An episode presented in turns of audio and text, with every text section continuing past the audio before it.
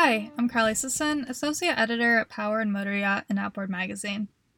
So, as some of you probably know, we recently tested the new Protector 330 Targa. We had one day to do this test and only one day, but anything that we could fit into that time frame was fair game. So we were a little bit ambitious and we decided to spend that time covering about 160 nautical miles and hitting three different destinations in the Northeast and getting back home in time for dinner.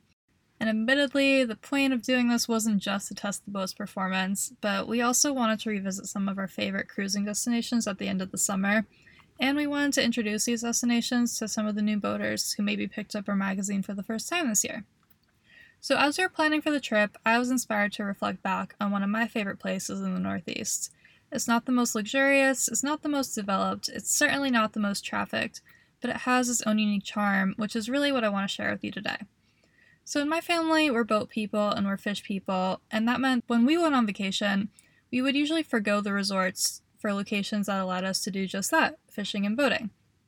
And we also wanted to get off the grid a little bit. We wanted to escape the realities of the modern world, really just connect with the outdoors.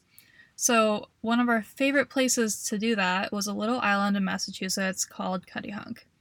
We would go to Cuttyhunk every summer. That required a little bit more planning than your typical vacation spot because there aren't any amenities on shore. We'd have to pack up tubs of food with all of our provisions for the week, and then we would pack up all of our fishing equipment, all of our live bait. We put it all on the boat and we prepare for our week away from internet connection, telephone service, really any connection with the outside world. And we would go to Cuttyhunk, where you can do things that you just can't really do anywhere else. So, as a kid, for me, that was running around unsupervised across the entire island, usually barefoot. We would jump off the pilings at the dock every time the ferry departed. We'd even swim across the channel while trying to avoid passing boats. That's not the safest thing to do, I certainly wouldn't recommend it, but this island really has its own unique set of rules that can't be replicated anywhere else. But I hadn't been back to Cuttyhunk in a few years when we were getting ready to go there on the Protector.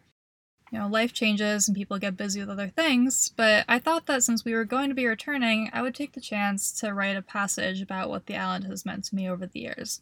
And that's what I'm going to read to you today.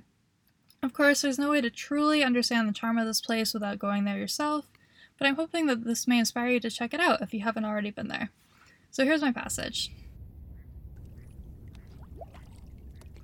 Cuttyhunk used to be a much bigger island, or it at least seemed that way. When I was small and running barefoot through the worn streets with herds of other island children, our parents plying the water for bass and releasing us on the humble stretch of land where it is impossible to get lost or disappear.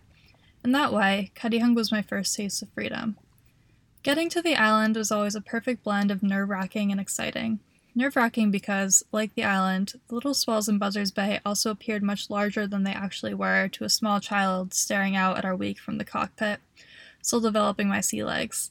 Exciting because I knew we had packed Pop Tarts in the crates of food we were bringing ashore, our provisions for the week since there was only one small market on the island. It was the only time I was allowed to eat them all year.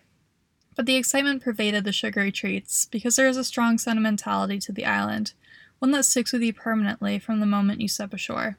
That sentimentality stems from Cuttyhunk's long and impressive history, one that you might not expect from such a small island and its quirky group of fishermen residents. Cuttyhunk is the outermost of the Elizabeth Islands and one of only two of the 16 that are not privately owned by the Forbes family. Much less traffic than some of New England's other cruising destinations, Cuttyhunk has been a sort of secret haven for anglers since a group of wealthy businessmen founded the Cuttyhunk Fishing Club in 1864. The club disbanded in 1921, war efforts taking precedence, and in 1941, the Coast Guard built defensive bunkers on the island to survey the ocean for Nazi U boats. Today, that history is still felt everywhere you go on the island. The bunkers are now picnic areas that you can explore, and the meeting place for the Cuttyhunk Fishing Club has been restored as a bed and breakfast.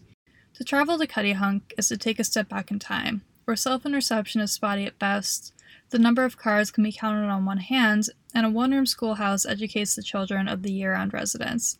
And above all else, fishing is still the glue that holds society together. The memories of running around carefree with friends made spontaneously, carving out our own fun in the absence of structured entertainment, have permanently established Cuttyhunk as my favorite cruising destination. It may not have any frills, but that's the best part.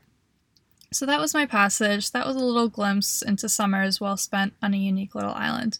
I hope you enjoyed listening to this, and maybe I convinced some of you to check this island out for yourself if you've never been there. And look for the full story on our day of cruising the Protector and Outboard magazine. Bye.